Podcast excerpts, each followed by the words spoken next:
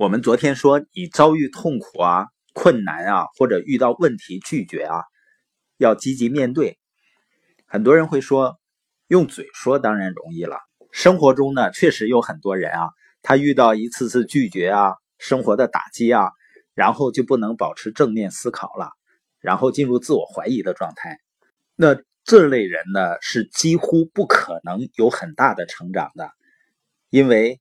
我认为他是没有为自己和自己生活去担起责任。为什么说的这么严重呢？因为那是你自己和你家人的梦想，你自己都不能够承担责任的话，谁会为他负责呢？所以，我们周围的环境和发生的事儿不能够给我们下定论，他们只是你的外部因素，你无需让他们对你的价值观和标准产生负面影响。一个人必须为自己的生活和自己的选择去担负起责任。精神病学家弗雷德里克在他的《韧性》一书中说：“征服了糟糕经历的人，就不会被贴上受害者的标签，并且他会承担起勇敢向前的责任。”心理学家朱利叶斯·西格尔呢，他在《生命中最艰难的战役》中是这样说的。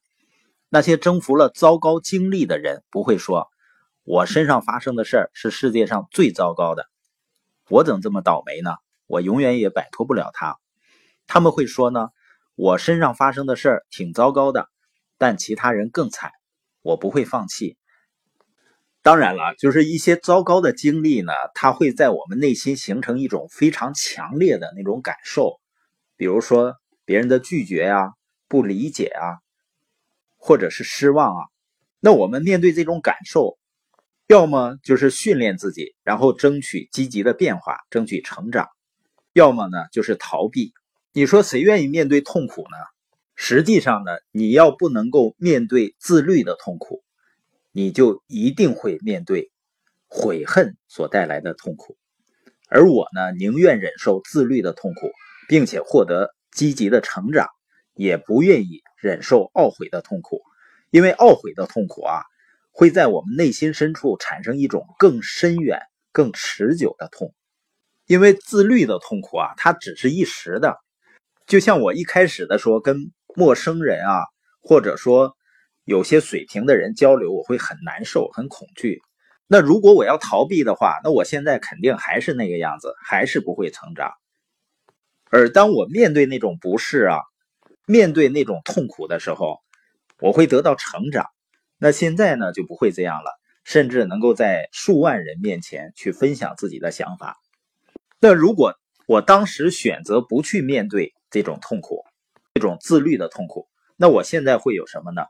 我一定是有着后悔的痛苦。运动员兼作家戴安娜·奈亚德说：“啊，我愿意让自己经历任何事情，只要我能看得出。”某种经历可以让我达到一个新的水平，暂时的痛苦或不适对我来说就算不了什么。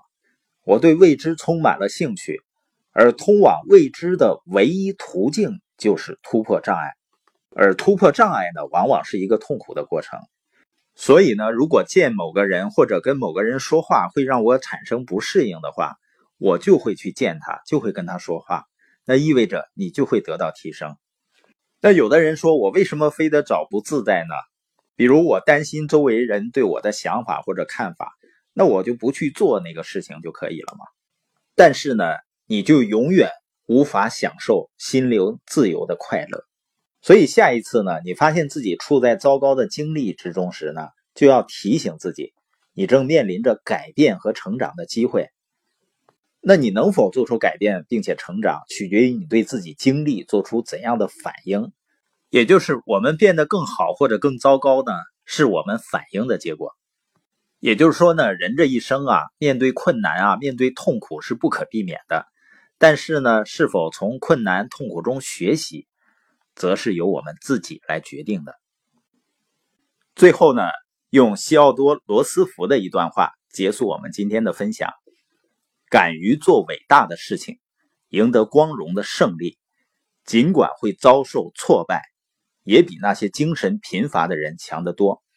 他们既不会享受生活，也不会吃太多苦头，因为他们生活在不知胜利和失败的混沌世界。我们整个团队的书友会呢，要用十五年的时间影响一亿中国人读书。